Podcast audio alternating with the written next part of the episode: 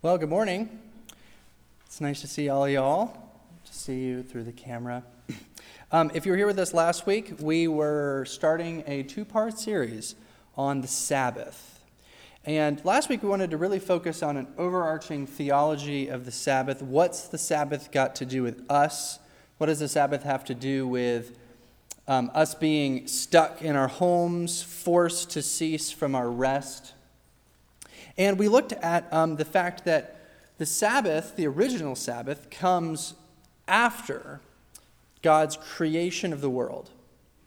And uh, in that creation, he defeats his chief enemies of uh, formlessness or chaos, void or emptiness, and darkness. And after he puts those enemies under his feet, after he forms the formlessness, after he fills the void, after he expunges the darkness with the light, he rests. He rests uh, in victory, he rests in Sabbath. And then he invites all of the creation to rest with him, celebrating that victory.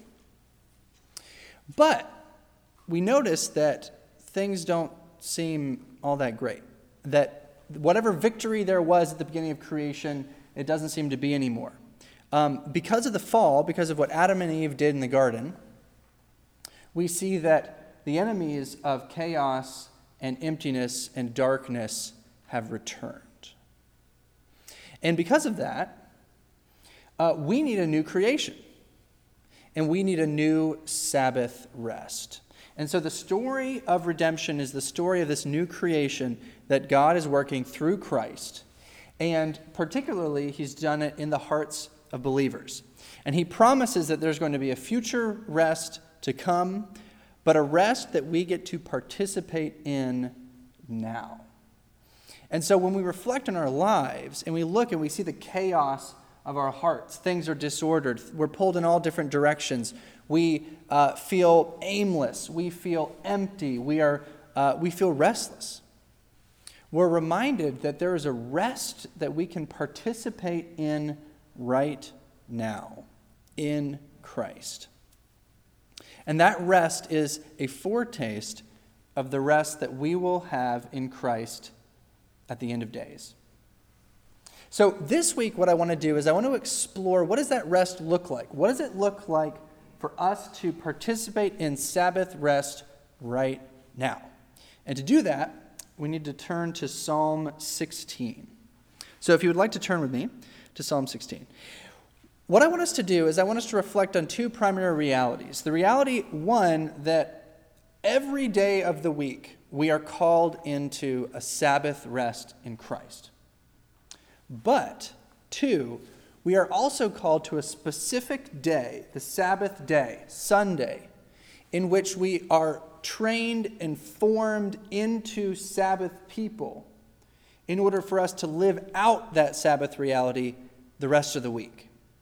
So, this isn't to say that because we participate in the Sabbath of Christ every day, that there is no more Sabbath day. In fact, it's to say that it makes Sunday, the Sabbath day, even more significant.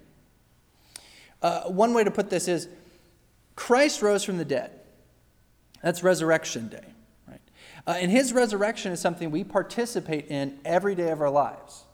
But that doesn't mean that we don't particularly reflect on it and celebrate it on Resurrection Day, Sunday, every so, we're going to look at the Sabbath day, Sunday, and why that's important. But we're also going to look at how do we participate in Sabbath rest, the rest of God, throughout the week as He does a work of new creation in our hearts in this very harried world we are in. So, turn with me to Psalm 16.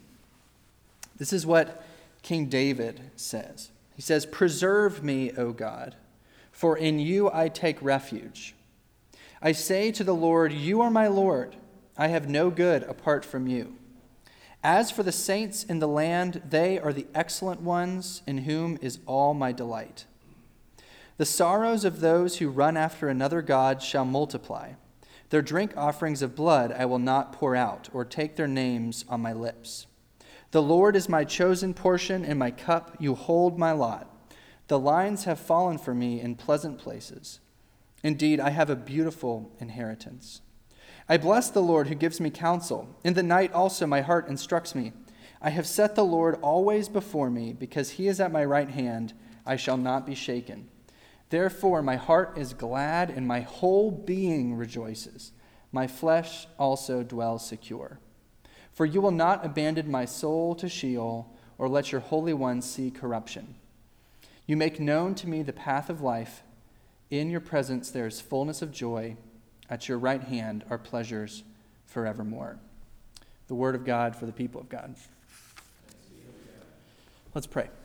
Heavenly Father, we pray that you would speak to us through your word today. We confess that unless you speak, these words fall on deaf ears.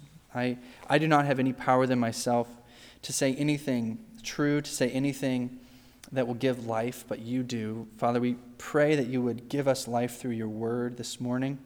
Pray that you would teach us what it means to find our rest in you. In Jesus' precious name, amen. So here we get a psalm, a psalm of David, one of the many psalms that we get of David, but this one is a little bit interesting. Um, people have kind of noted that this one's different. In some ways, it seems to be a, a kind of confession of faith that can be sung at any time, any day, forever. He says here in verse 1 Preserve me, O God, for in you I take refuge.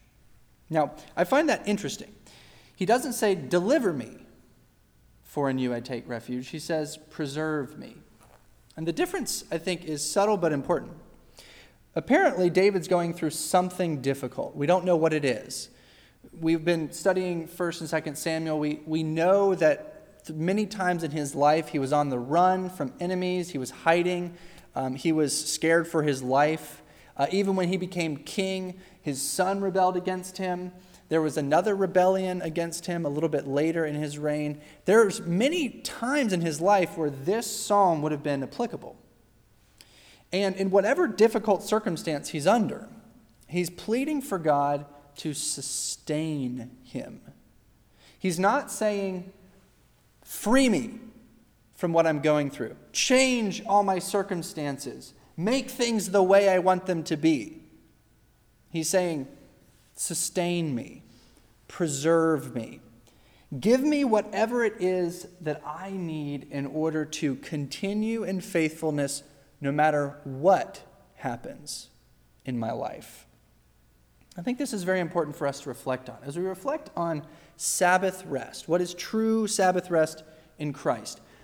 Often we get confused and we think, I will feel at peace or I will feel at rest when my circumstances fall into place, when the things on the outside fall according to what I want them to be, when things change, when things aren't hard anymore, when I'm not scared, when everything's good, then I will feel at rest. Then I will feel at peace. Once I'm delivered, then I can Sabbath. But what David is saying here is sustain me, preserve me. You are my refuge. You are the one that protects me even when all of the circumstances are out of control, even when chaos and emptiness and darkness seem to surround me. You are my refuge. You are my fortress. You will sustain me and preserve me even through the darkest times. And because of that, I can take refuge, I can find peace in my soul because of you. He goes on to say, I say to the Lord, You are my Lord. I have no good apart from you. Imagine that. No good apart from you. All of his circumstances could fall into place. Everything could be like the way he would want it to be. And yet, if he did not have the Lord, if he and the Lord were distant, there would be no good. Imagine if you could think about what would you want right now to make your life better. Okay, the virus is gone. We can get back to normal life. I can get the job that I want. I can have the family relationships that I want. Uh, the things that I've been longing for, I can all get. Will you be at peace? will you be at rest? David says, No. Apart from the Lord, no. But with the Lord, even if I don't get any of those things, I am at peace. Because my good comes from you. My good does not come from my circumstances. My good does not come from the things outside of me. My good comes from the Lord. I have no good apart from you. He says, uh, As for the saints in the land, they are the excellent ones, in whom is all my delight. The sorrows of those who run after another God shall multiply. Their drink offerings of blood I will not pour out, or take their names on my lips. So he seems to go from looking at his own circumstances and looking up to God and saying, Preserve me, in you I will take refuge, in you I will find good. And then he looks out and he looks at two different types of people the saints, the faithful ones in the land, and the idolaters and the pagans. Two ways, two paths that we might walk when things are not going according to plan. And if we're honest, we probably find ourselves more in the category of verse 4 than the category of verse 3. Look at what he says about idolaters. He says that these people run after another God. They pour out drink offerings of blood. They take the names of their gods on their lips, but their sorrows increase. And this is, I think, uh, something that we might not initially feel like we connect with. You know, I, when things get difficult, I don't suddenly like make a carved idol of something and put it on my hearth and start bowing down to it and you know, cut myself and pour out blood and do weird pagan rituals and practices. I've never even been tempted to do that. Um, so we might think that, well, okay, so I'm not an idolater. I, I don't worship other gods, so this doesn't really apply to me. I'm probably more like the people in verse 3, the excellent ones in the land. That's probably me. But if you think about it, if you run to anything as your source of good to deliver you out of your tribulation, apart from God, you are verse 4. You are pursuing a created thing to take the place of the Creator.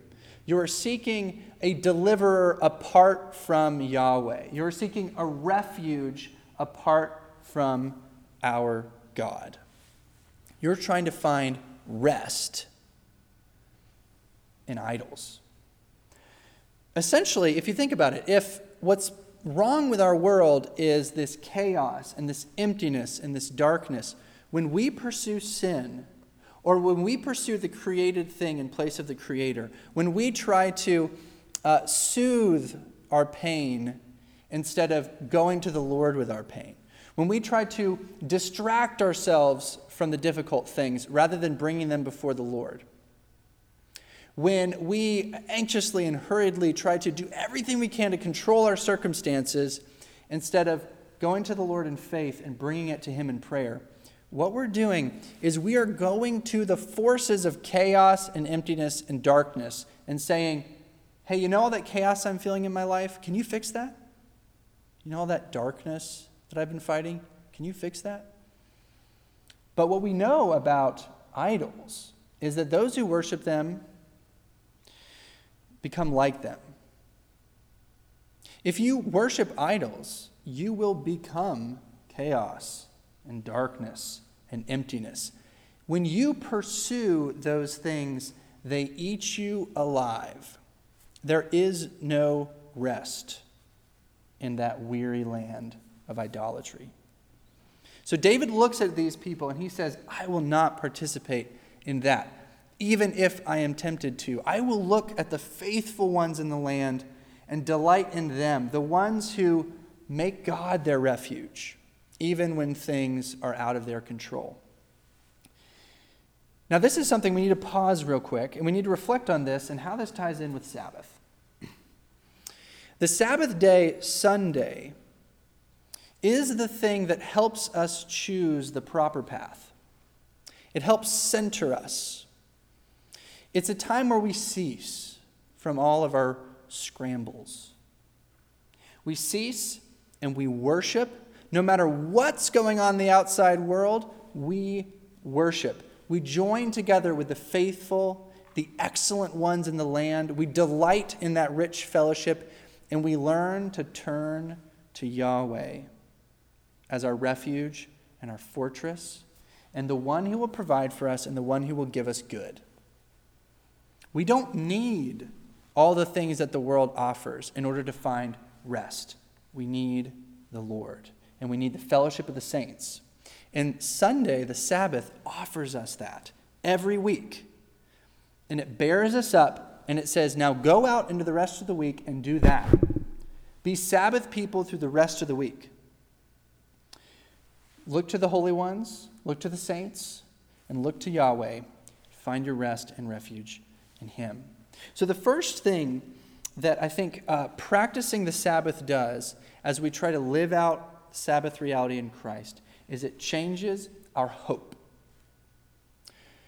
If you think about hope, hope is that thing you look toward to get you through the now. Uh, it's not some sort of um, wish, some sort of, oh, I, I wish this thing, I hope this thing would happen. No, true hope is, is something that we set our eyes on it, we fix our eyes on, and we pursue. Now, for many, their hope is whatever plan they have for the future, whatever thing they think they can construct for themselves. Or maybe their hope is just the thing that will get them through till tomorrow. But for us, our hope is in Yahweh, the Creator, the one who, if in Genesis 1, he was able to form the formlessness, fill the void, expunge the darkness, he can do it again. And he will do it. And he has done it in Christ. That's our hope. It gives us a new vision, a new hope. So, Sabbath changes our hope. But it doesn't just change our hope. Look at verse 5. The Lord is my chosen portion and my cup. You hold my lot. The lines have fallen for me in pleasant places. Indeed, I have a beautiful inheritance. These are wonderful verses, full of life. But notice something. From all we can tell, nothing's changed in David's life. He doesn't say, You've delivered me from all of my problems. Therefore, you are my portion and my cup. Therefore, I delight in you because you've saved me from everything. No, he says, I'm in the midst of this trial. I'm in the midst of this chaos. And yet, the Lord is my chosen portion and my cup. You hold my lot. What he's doing there is he's hearkening back to something that you find in um, Leviticus and Numbers. Uh, when Yahweh was doling out the land, which tribes would get what part of the land of Canaan as their inheritance, he singled out the Levites. And he said, The Levites are priests, they don't get a land inheritance. I, Yahweh, am their inheritance. He says, I am their portion. Now, if you're like a normal human being, you might think, well, that's kind of lame. I actually prefer some land. You know, land. You know, there's nothing lasts like land, right? If you're gonna make an investment that's going to last, you invest in land, and you can pass it on from generation to generation. Land is the thing that gives you food. Land is the place where you can put your shelter. Land is where you find your identity. Land is where you make a family. Land is the center of human existence. So if I was going to choose between having Yahweh as my inheritance, whatever that means, or having land, who wouldn't want land? But of course, we know that having Yahweh as your inheritance has to be better, right? Because He's the one who made the land, He's the one who created the land. He's the one who sends the rain so that the land bears fruit. He's the one who protects the land from your enemies. He's the one who gives you children who can grow up on the land. And so, whereas as humans, we might long for those physical, tangible, created things to give us a center, to give us hope, to give us rest, to sustain us, to satisfy us. What he's telling the Levites, and what David is picking up here, is that actually Yahweh is your inheritance. He's the one who will fill your cup. He's the one who will fill your empty stomach. He's the one who will fill your weary soul. He's the one that you should long for. And the beautiful thing about Yahweh being your inheritance, it says here, the lines have fallen for me in pleasant places. I have a beautiful inheritance. The lines here would refer to the, uh, the land lines, the boundary markers. And if, if you were an Israelite and you were wondering, okay, which part of the land am I going to get? Where are the boundary markers going to fall? There are some land that's better than others. You'd probably want the boundary markers to fall in a place that has water, a place that has nice topsoil rather than rocky stuff or clay, you know. Probably wouldn't want to live in the North Carolina area with all that red clay. Uh, you'd want to live in Tennessee. Uh, so you would want to, you would hope, okay, that the lines will fall for you in pleasant places, in nice places, in places where you can get lots of growth. And he's saying here, actually, the lines have fallen for me in the best places possible because the Lord is my inheritance. And the thing about having the Lord as your inheritance is that that never changes. Okay, if you're an ancient Israelite, the way that you mark off your boundaries is by putting stones boundary stones. But you know what can happen with boundary stones? Obnoxious people can move them. They can steal your land just by moving the boundary stones. Or an enemy could come in and take it from you. Or there could be a drought or a famine and the land will be fallow and not fertile. Lots of things can happen to physical land, lots of things can happen to created things. But if Yahweh is your inheritance, that never changes no matter what happens. So you can rejoice in that sweet inheritance. He is your portion, He is your cup. You can find satisfaction in Yahweh even when everything else has been taken away. This, again, is what Sabbath teaches us. Sabbath not only changes our hope, Sabbath changes our affections and changes our tastes. We might think that land would be better than Yahweh. We might think that real food would taste better than Yahweh. We might think that drink would taste better than Yahweh. But remember what Jesus says. He says, He who will feast on my flesh and drink my blood, you will have part of me. You will have an inheritance with me. But if you don't, if you don't like that taste, if you don't like feasting on Yahweh, if you prefer to feast on created things, then the thought of having Yahweh as your inheritance or your cup or your portion, that seems revolting. Just like the people who surrounded Jesus. They didn't like it when he said, Feast on my flesh, drink my blood. They, oh, they didn't have the taste for it. If you go to an unbeliever and you say, Hey, do you want to go to heaven? They'll probably say, Sure, I'd like to go to heaven. Then you ask them, Well, what, what is heaven to you? And they'll probably give you some nice version of earth. But then you say, Actually, you know what heaven is? spending eternity with God, worshiping Him. I don't think a lot of people would be as appealed by that. They don't have the taste for it.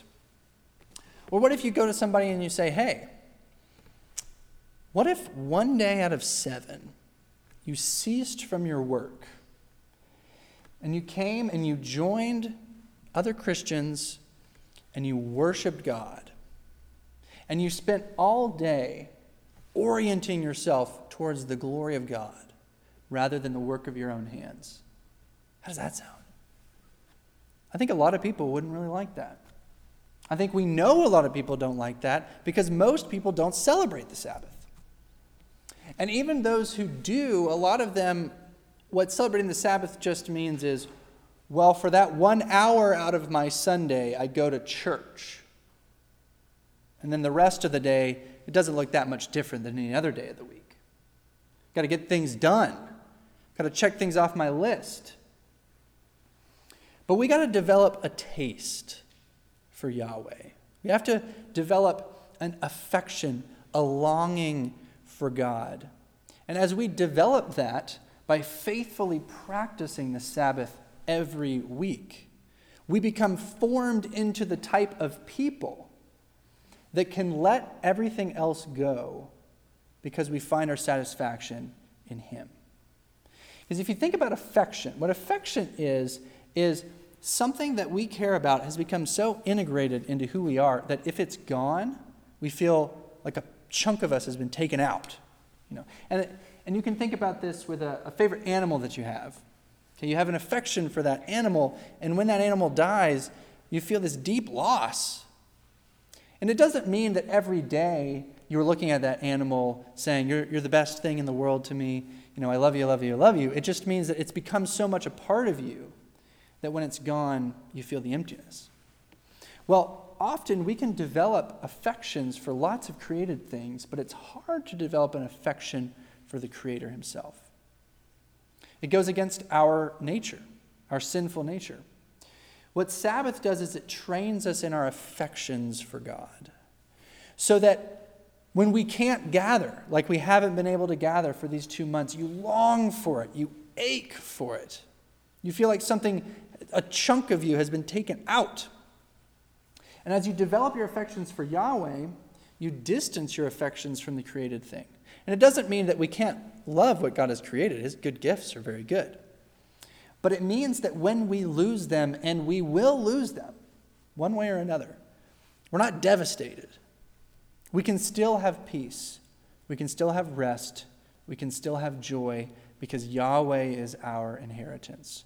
Because Yahweh is the one who we have the deepest, most abiding affection for.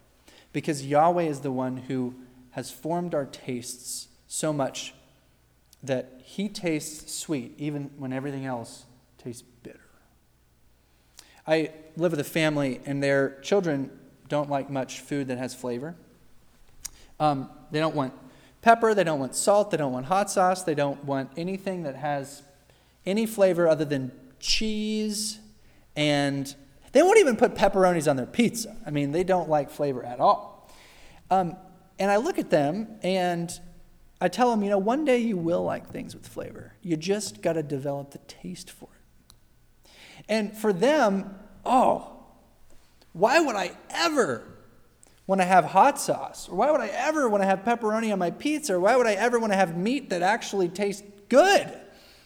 I just like bland things. My life is amazing because of all the bland things that I eat. And as somebody who loves flavor and puts hot sauce on everything, I look at them and I go, You don't know what you're missing. Now, they might think that they're so satisfied in their bland life, but if they develop tastes for rich food, suddenly their whole world has been expanded, expanded and deepened and enriched to such a way that actually there are heights of joy in eating food that they never knew that they had. That's what the Sabbath does for us with Yahweh, with God. Is it develops those tastes, the richness of fellowship with God. It expands our satisfaction levels to such a degree that those created things that we felt so content with now seem so small, so bland. They're nice. Sure, I'll still eat cheese pizza if it's given to me and there's nothing else, but I want some flavor. That's what the Sabbath does. It trains us to have those tastes for Yahweh so that when everything else tastes bitter, when all the other things have been taken away, we still have a feast in Him. That's the second thing the Sabbath does. It changes our affections and our tastes. Let's look at verse 7. He says, I bless the Lord who gives me counsel. In the night also my heart instructs me. Here we see that the Sabbath also changes our mind. We're bombarded every day with messages, with ideas, with notions that are counter to the truth. You turn on the television, you open up your computer, you read the newspaper, you listen to the radio, and you're bombarded with messages that cloud our vision. It tells us that the things that we want are things that we can't have. I mean, if you, if you listen to uh, most songs, it's either going to be about money, probably money that you're not going to ever be able to make, or about some relationship that is so outside of what normal relationships are, you'll never be able to attain it. Um, or it's about some fleeting pleasure or some moment that they just want to last forever, which of course those moments don't. It's telling us lies. It's telling us you can only be satisfied if you have these things, and you probably will never have those things. So you go to Facebook or Instagram, and you see these carefully manicured photos of people living the ideal life that you wish you had. And of course, that's not their life. That's just a small snapshot of what they've done. And they probably edited the photos too. And it doesn't really give you much indication about how they're living, but it tells you this lie that they're living a way better life than you, and you can't be satisfied until you have a life like that. And of course, you don't have a life like that, so your dissatisfaction level goes up. They've done studies about this that social media leads to depression, anxiety, and envy. And it actually causes people to grow further apart. Uh, we're bombarded with these messages. We're bombarded with messages about what we should value, about what we should want, about what will satisfy us. We need to be retrained. Our minds need to be renewed. And here, David says, It is the Lord who gives him counsel.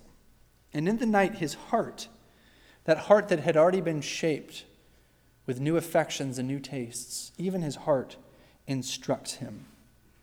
It instructs him in the truth the truth that God is king, the truth that all good comes from him, the truth that we don't need the things that the world offers in order to find satisfaction, in order to find rest, in order to find comfort. It reshapes our thinking, it recenters us. So when we come to church on Sunday, when we celebrate the Sabbath, we're given the truth. Truth in a way deeper form than this world could ever give us. It renews our minds. And we need it because we can't shut off all the other messages that come to us throughout the week. We can't shut off those lies. The only thing we can do is fill our minds with the truth. So we come and we fellowship and we hear the word preached, but then throughout the week, we pour through the word of God. We ask God to direct our minds, to instruct us, to teach us how to find our rest in Him. So Sabbath changes our mind. Turn with me to verse 8. He says, I have set the Lord always before me, because he is at my right hand. I shall not be shaken. I think this is the central verse of this passage. It teaches us that Sabbath changes our vision. Have you ever thought how strange this is? He says, The Lord is always before me, and he is at my right hand. How do you know? Last time I checked, you can't see God. So, how do you know he's there? And if you ask a lot of people, they know he's there when they feel like he's there. But what happens when you don't feel like he's there? What happens if your circumstances tell you he's not there? What happens when your feelings change? Are you going to doubt? Are you going to turn to something that you know is there? Something physical, something tangible? Or are you going to learn to see through new eyes the eyes of faith that help you see a world that is even more real and more true than the physical world we have around us. This is what David is experiencing. He always sees that Yahweh is before him and at his right hand, even when circumstances are tough, even when his heart doesn't feel like God's there. He has new eyes. As Christians, this is what we're called into a reality that we can't see. This is what Hebrews talks about. Faith is seeing things that aren't there, but they are there. Have you ever wondered why so much of the Gospels, when it uh, is focused on Jesus dealing with blind people. There's so many instances of Jesus healing the blind, giving the blind sight. It's not just because Jesus wanted to show off, say, hey, I can heal blind people. It was to symbolize what was necessary to be in the new kingdom. To be in the new kingdom means you have to have new eyes, eyes to see, eyes to see things that other people can't see. Because we're told that Jesus is on his throne.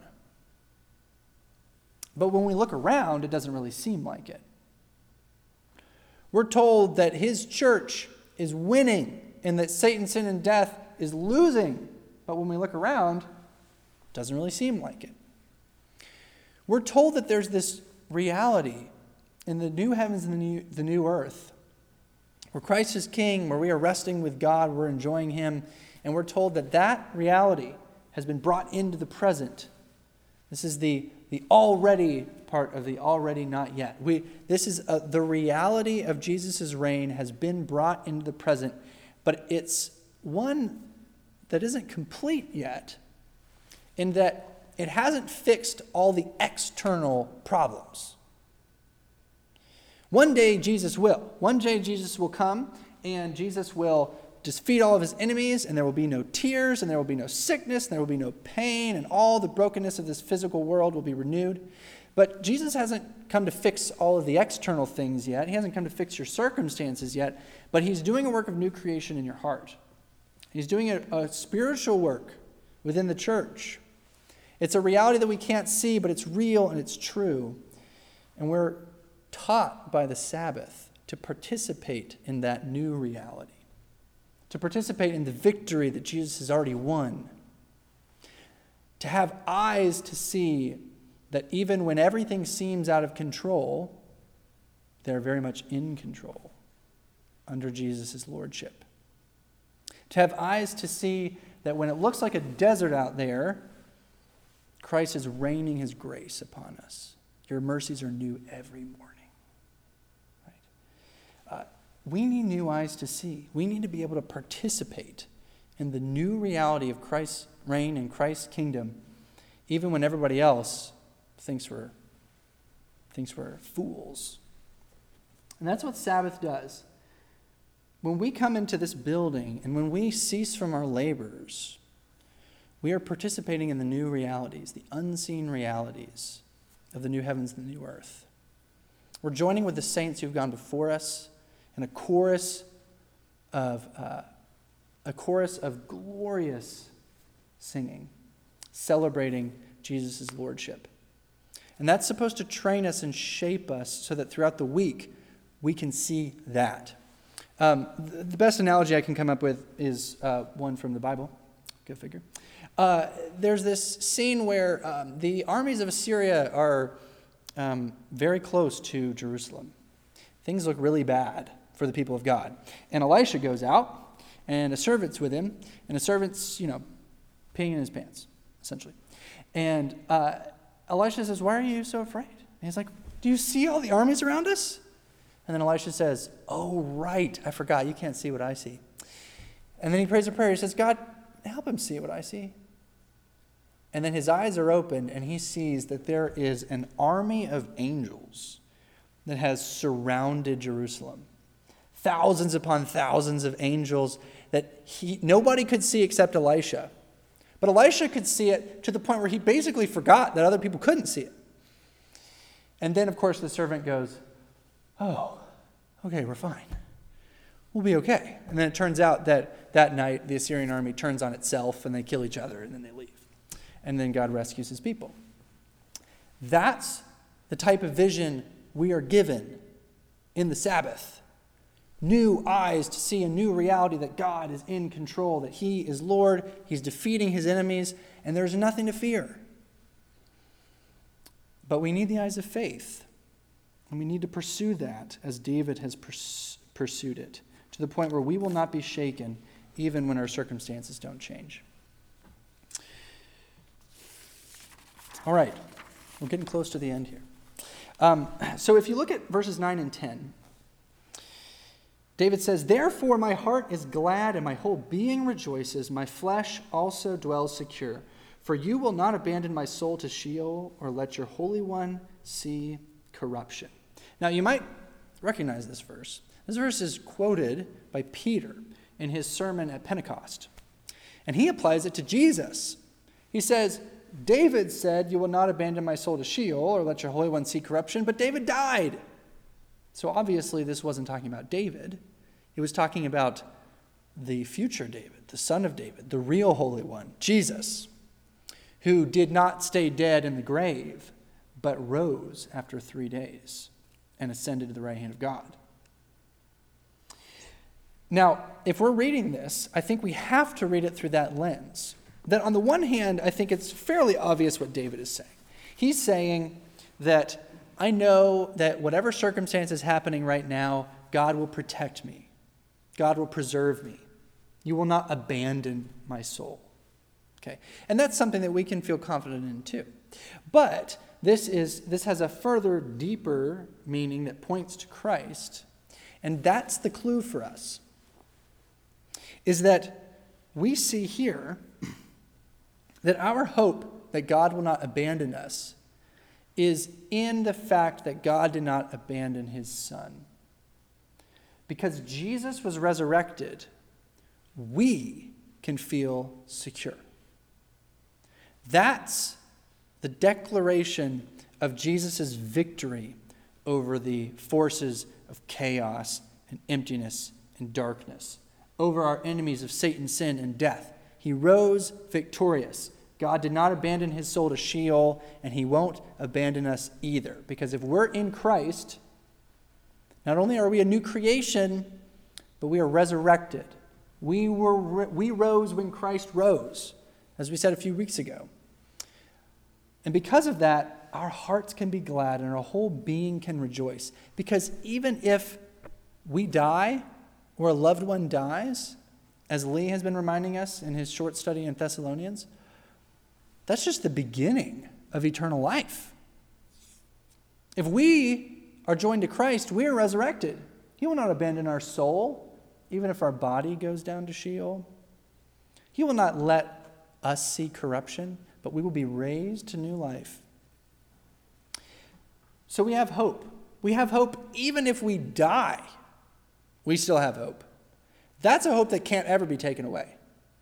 Right? This is why Jesus says, you don't have to fear the one who kills the body, fear the one who can kill the soul.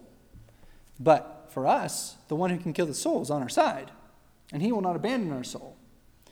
So again, there's no need to fear. Our hearts can rejoice and be glad.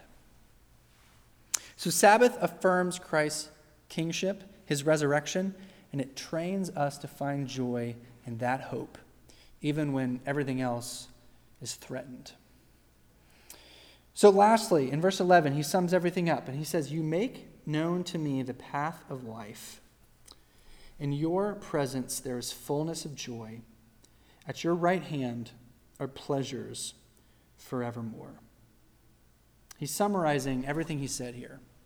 There are two paths the path of the idolater, the path of the one who can only see what's in front of them, the path of the one who only finds peace and rest when everything has fallen into place or there's the path of life, the path of one who finds joy, fullness of joy in the presence of God and in the fellowship of the Holy Spirit and in the unity of the saints, things that can never be shaken and never be taken away.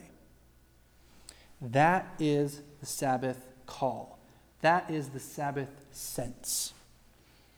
And when we get that Sabbath sense and when we live by it, when we cease from our weary labors, and instead, when we savor and celebrate the gift of God in Christ, when we join God at His right hand to, to taste and see that the Lord is good and enjoy His pleasures, we can find rest. We can find rest now and we have hope for a future rest yet to come. Let's pray. Heavenly Father, we, we thank you so much for this beautiful psalm and for these beautiful words and promises that you have given us. We pray that you would give us a Sabbath sense. We pray that you would give us new eyes to see and that we would walk by faith, that we would learn. We would learn to, in faith, honor the Sabbath day. And that in honoring the Sabbath day, you would shape us into Sabbath people who throughout the week can find rest and joy in you. In Jesus' precious name we pray. Amen.